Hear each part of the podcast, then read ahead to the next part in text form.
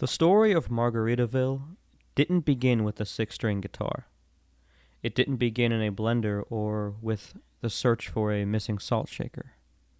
It actually began with a Mexican restaurant chain named Chi Chi's in 1983. Of course, we're not talking about the genre creating escapist anthem penned by Jimmy Buffett a few years earlier. And we're not talking about that Margaritaville we all have inside our heads that we find ourselves wasting away to from time to time. No, today we're talking about the materialized concept. The physical place you can go, sit, eat, drink, and allow yourself, even for a moment or an afternoon, to escape into a world of palm trees, beaches, lighthouses, seaplanes, islands, and most of all, music. We're talking about Margaritaville bars and restaurants. Ladies and gentlemen, my name is Tony, and this is Pod Tiki. If you've been following Pod Tiki for any amount of time, you are well aware of my affinity for Jimmy Buffett. Sure, I like him in the cheesy way most folks do the fun songs and tailgating, t shirts with your favorite lyrics relating to some part of our own personality. But before Buffett became synonymous with island themed hotels and frozen drink machines, he was a prolific songwriter. His clever poetic lyrics embodied the culture and soul of the Caribbean and Southeast U.S. in the same way Dylan did for Greenwich Village and the folk scene. Indeed, Jimmy Buffett was and is at heart a folk artist. As an author, a playwright, a pilot, sailor, trotter of earth, and genre defining raconteur, he created a lifestyle. And as a businessman, he created a lifestyle brand. Following in the steps of Don the Beachcomber and Trader Vic, Jimmy created the space he saw in his head from years of traveling and gathering stories. He's explored this crazy life from every angle and he wants to show us what he's found. A while ago, a listener, uh, Peter Schmidt on Instagram, hit me up and suggested it may be fun to do episodes on old school world famous tiki bars. Now, although Margaritaville isn't a tiki bar per se, I felt it was the perfect place to start this endeavor as I am a Florida boy, Margaritas are my first love and favorite tropical drink, and May is a good month to feature Margaritaville due to its association with Mexico and Cinco de Mayo, as well as May being my birthday month. And I'm a huge fan of that, both Margaritaville and of my birthday. Margaritaville may not be a tiki bar, though some locations do have tiki leanings, but it shares the same world building authentic inauthenticity of our beloved faux paradise temples. Buffett may not have been the first escapist artist, but he certainly took it to levels unimagined by his predecessors. Now, we can't very well learn all about Mar- Margaritaville without a beverage accompaniment. So before we get started, let's make a drink. In honor of my favorite Margaritaville drink, I'm going to make a nod to the Last Mango in Paris margarita. It's a drink that's no longer on the menu, having been replaced by a more straightforward mango flavored mixed margarita. The original utilized mango tequila, Cointreau, house margarita mix, and cranberry juice. My favorite part, though, was the little chunks of mango floating through the drink that eventually sunk to the bottom and got sucked into the straw. So every once in a while, you get a nice little unexpected mango treat right to the back of your throat. Seriously, it was pretty delicious, and I have been known to waste away on them at more than a few Margaritaville locations. This recipe is more of a traditional mango margarita, the one I'm about to make, um, using real mango rather than flavored tequila or mix. So here's what I do Take a large slice of mango, leave the skin on, and then place the skin side down in the bottom of a shaker. Muddle that until the pulp becomes a mushy liquid, and then pour on top one ounce of fresh lime juice, three quarter ounce triple sec, a quarter ounce agave nectar, and two ounces tequila blanco. Add enough ice to cover the liquid and shake to your little heart's content. I think one chorus of Margaritaville should be long enough. Now pour the contents, mango, and all into a rocks glass and garnish with a lime wheel. Okay, now we're ready to talk about Margaritaville. I consider myself an educated connoisseur of very few things. But when it comes to Mexican restaurants, I am a bit of a salt rimmed savant. I love a super gimmicky Mexican joint. One of my favorite pastimes is just chilling at Mexican cantina bars, munching on chips and salsa, and drinking giant mugs of Modelo. Seriously, Germans are known for their large steins, but they got nothing on that 32 ounce of beer you get at a Mexican restaurant and that giant cold mug. I can't even drink a whole one before the last quarter of it is warm. The thing about Mexican restaurants, though, ironically, not known for the best margaritas. I'm not talking shit about Mexican bartenders. I've been to Mexico and I've had some of the best margaritas in my life there. Don't believe me? Well, next time you leave the salubrious confines of your carnival cruise, how about you mosey right on by Señor Frogs and hop a cab into actual Mexico? I promise you, uh, you will find real Mexican restaurants and bars and shops. It's not like as soon as you step outside the dock, there's a bandolero with a machete waiting to stab you. In fact, Mexican bartenders are quite proud and knowledgeable about their tequilas and margaritas. Problem is, those guys and gals aren't working at your neighborhood chain restaurant. Thus, we get a waiter or a line cook throwing together a pitcher of high fructose hangover fuel. That's precisely why the Mexican chain Chi Chi's needed a gimmick.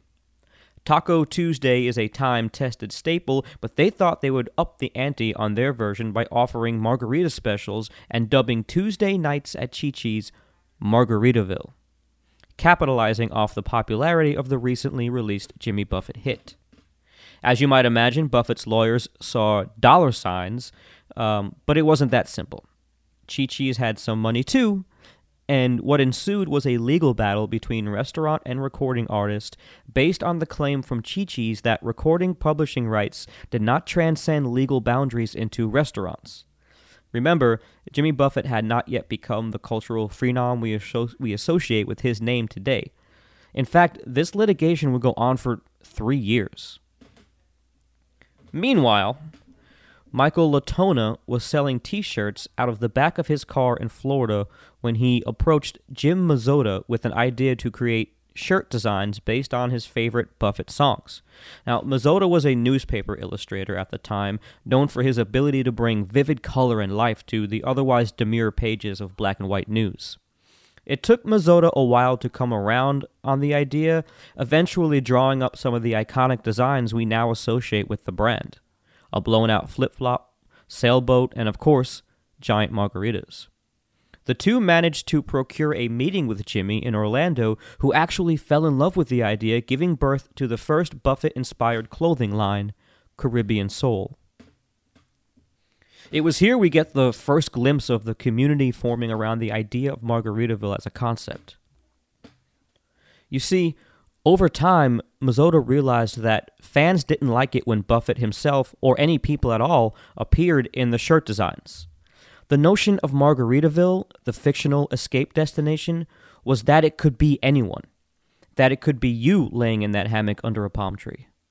So Mazzotta came up with what will later become the mascot for the whole brand something tropically anthropomorphic without being too distinctive or exclusive something relatable that can be cleverly placed in any situation while maintaining a tongue in cheek air of levity. How about a parrot holding a margarita glass? The very same that can still be found perched atop the franchise logo today. How does one go about getting their hands on this coveted merch? Well, the first licensed store opened as JB's Margaritaville in 1984 in Gulf Shores, Alabama. Guests could shop for t shirts while sipping margaritas loudly whirling in blenders all night under a tiki torch lit ceiling which was painted like a blue sky with white clouds. Buffett even stopped in and played a few times. It was a valiant effort by the future business mogul, but sadly, after a series of hurricanes in 1985 decimated the area, JB's was never able to rebuild its clientele and resume business. But alas, the maestro of Margs didn't waste time shortly after opening a Margaritaville store. I'm sorry, he, he didn't waste time shortly after that one uh, failed to reopen. He opened a Margaritaville store in Land's End Village on Captiva Island in Florida. It was run by a couple of Jimmy's friends, Donna K. Smith, whose namesake he borrowed for a character in A Salty Piece of Land, and Cindy Thompson, who, as of 2017, remains on the payroll. Mind you, the lawsuit with Chi Chi's is still languishing on at this point. Jimmy was back living in Key West at this time, putting the finishing touches on new records and the style that would soon become his brand. His various haunts, like Captain Tony's, not only influenced his songwriting, but also the brand designs. Song lyrics began adorning the shirts with just enough anonymity to be applied to day to day escapists. It was after the release of the album Last Mango in Paris that crowds began in earnest developing the lifestyle that it would become. Ex Eagles bassist Timothy B. Schmit, who had joined the Coral Reefer band for a stint, recalls seeing a sea of concert goers wearing foam parrot hats and Hawaiian shirts drinking margaritas. He told Buffett, quote, These are like your own deadheads. To which Jimmy frankly replied, quote, No, they're parrot heads. Unquote. Had begun. The movement was solidified when in 1986 Jimmy Buffett finally won the lawsuit against Chi Chi's, avowing to quote unquote associate the term Margaritaville with the public persona of Jimmy Buffett. A collective sigh of relief was followed by the sound of thousands of concoction filled blenders whirling to life in bombinating unison across the tropics. In 1987, the Margaritaville Cafe and store finally found its home along Duval Street in Key West, Florida, complete with an office around the corner to run the company. This first real Margaritaville was inspired by Jimmy's time in Nashville, a long venue with a bar along one side and a little stage in the back. I had the opportunity to go to this one, and it truly was just a little wooden beach sack with hanging sign above the door and plenty of libations to hold while perusing the locally branded merchandise. Decreed by Jimmy's wishes, it catered to a middle of the road crowd. Not too exclusive, but just lofty enough to dissuade the sloppy drunks from stumbling in off Mallory Square. Now, Kevin Boucher, I hope I'm pronouncing that right, a former New York club owner, was tasked with running the joint, and it was actually his recipe that made up the first cheeseburger in paradise offered on the menu. It was a blend of beef and brisket. Fans flooded the place, and entirely, or the entirety of the Keys for that matter, and the whole Keys became synonymous with the Jimmy Buffett lifestyle. Margaritaville, a place where anyone can escape to Jimmy's world, if even for just a few beers. The fan base grew, those fans indoctrinating their kids into the lifestyle, and the next generation of parrot heads continues in that same tradition to this day. It was indeed my father's copy of Songs You Know by Heart that was my first introduction to Buffett. And Jimmy, always with the mantra of giving the fans what they want, began branding everything from more clothing options to Margaritaville frozen concoction makers to glassware, home decor, and yep, even little salt shakers. Better buy two in case you lose one. The venue also expanded, opening up a location in Buffett's other home away from home, New Orleans. This location focused on the live music aspect, featuring local jazz acts and the such, while back in Key West, a new age of singer songwriters took the stage, coming in as far as Nashville and beyond, many eventually being signed to Buffett's label. Still, the story does not end here. As Jimmy's fan base grew, so did their wallets. This potential did not go unnoticed by the Seagram's company, who showed interest in opening a Margaritaville franchise in Orlando.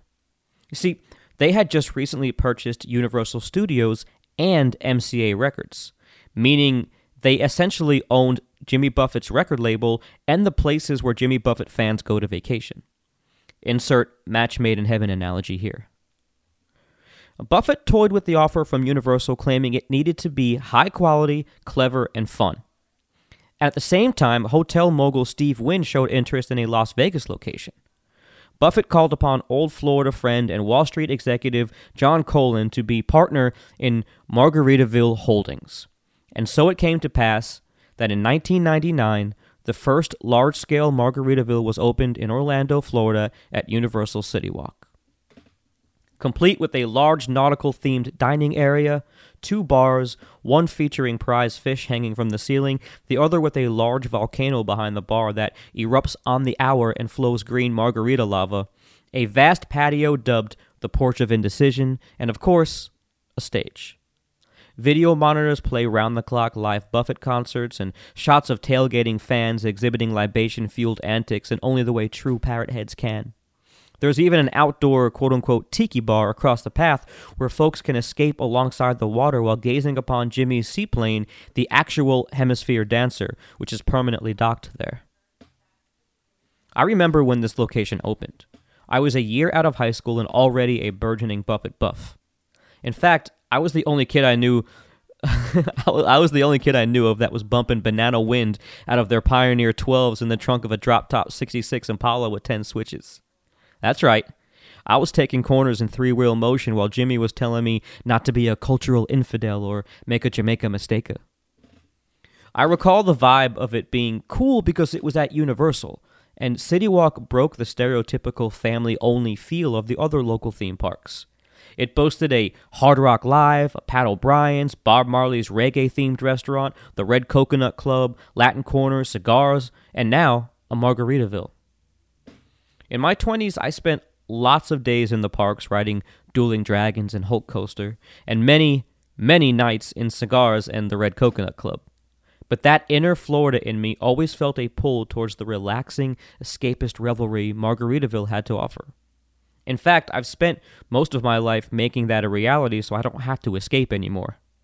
Apparently, I wasn't the only one who felt that way, seeing as how Margaritaville Orlando did $18 million in their first year. In author Ryan White's words, quote, Everyone who was around before marks Orlando as the after, unquote. From rickety local t shirt shop to worldwide brand, huge themed restaurant franchise, hotel chain, in addition to vast vacation resorts, Landshark, uh, Landshark beer, record labels, JWB steakhouse, airport lounges, live music venues, and a prodigious merchandise line that ranges the gamut from home tiki bars to cigar lighters. The thoughts and experiences of one man have sparked a multi generational cultural movement. One of my favorite things about Margaritavilles is how they theme each location to the area. Orlando has a fun vacation vibe. In Montego Bay, the rooftop becomes a local dance club at night. Ocho Rios' open air lounge and swim up bar backs up to a small private beach cove. Destin boasts a two story lighthouse theme overlooking the marina while the tide rigging sings. In Nashville, there's an upstairs Cowboy in the Jungle bar, while Vegas offers a Margaritaville casino all of which provoke a particular mood of thought by the lyrics scribbled on the wall. Like the hotel here in Nashville, which reminds you as soon as you pull in the parking loop to live happily ever after, every now and then. Of course, we can't round out a discussion of Margaritaville without comparing how many we've been to, right? So I want to hear all about your experiences. Um, hit me up on Podtiki's social media and tell me all the ones you've been to and your experiences there. I'll start, all right? I've been to Orlando, Destin, Hollywood, Florida, Key West, Florida, Las Vegas, Pigeon Forge, Tennessee, Ocho Rios, Montego Bay, Nashville, Cozumel, and two locations in the Fort Lauderdale Airport and one location in the Montego Bay Airport. I would love to hear all about where y'all have been and where'd you like to visit. On my list of places I still want to get to is the Cayman Islands location. Now, I've been to the Bahamas, but that was before the resort was there, so I want to get back and go to the Bahaman one too. I acknowledge that, like theme parks, music, and sushi, Jimmy Buffett can be quite divisive. But I contend that no one can attest that a little Buffett in the background doesn't add to the situation. Because much like our beloved tiki temples, Margaritaville is both real and imagined. It may be escapism, but it's not fake. A visit to Margaritaville may be an afternoon, evening, or weekend for you, but for Jimmy, it's his life. This has been Pod Tiki. My name is Tony. Sources for this episode can be found under the blog post at podtiki.com, but I can go ahead and tell you right now that all of this information came from one incredible book by Ryan White called Jimmy Buffett A Good Life All the Way. The rest of the research for this episode has come from my own life experiences. So I hope you enjoyed this first foray into uh, tropical temples, some tiki, some not tiki. Make sure you check out Pod Tiki all across your your uh, podcast catchers. So that's Spotify, iHeart, uh, Google Podcasts, Apple Podcast. Um, of course, you can always find all of our episodes at podtiki.com under the archive tab. There's also a recipe index in there for any of the recipes we've talked about. Please hit us up on social media. Instagram, that's pod underscore tiki. Tell me all about your experiences at Margaritaville's. Um, on my personal page, if you want some more of just like rum and cigar stuff, that's rum underscore poet. Of course, you can find us on Facebook at Pod Tiki as well. And please, please, please go to the YouTube channel and subscribe to our YouTube channel. I need to get some more. We need to get some more people on there so that I can start doing live videos. So uh, the stuff that I've been putting out there now is I'm not going to call it filler content, but it's not the content I want to put out because I really want to do live stuff. So, but I need I need some more followers on there before they let me go live. So, subscribe to the YouTube channel for Pod Tiki, uh, and then I guess I'll see you guys next next time, where I think I'm, we're going to go back into cocktails and we're going to start the summer off with something that's not exactly tiki, but it's a great summertime cocktail. It hinges a little bit more on something traditional. So, thank you so much for listening. Keep it tiki, and I'll see you guys next time.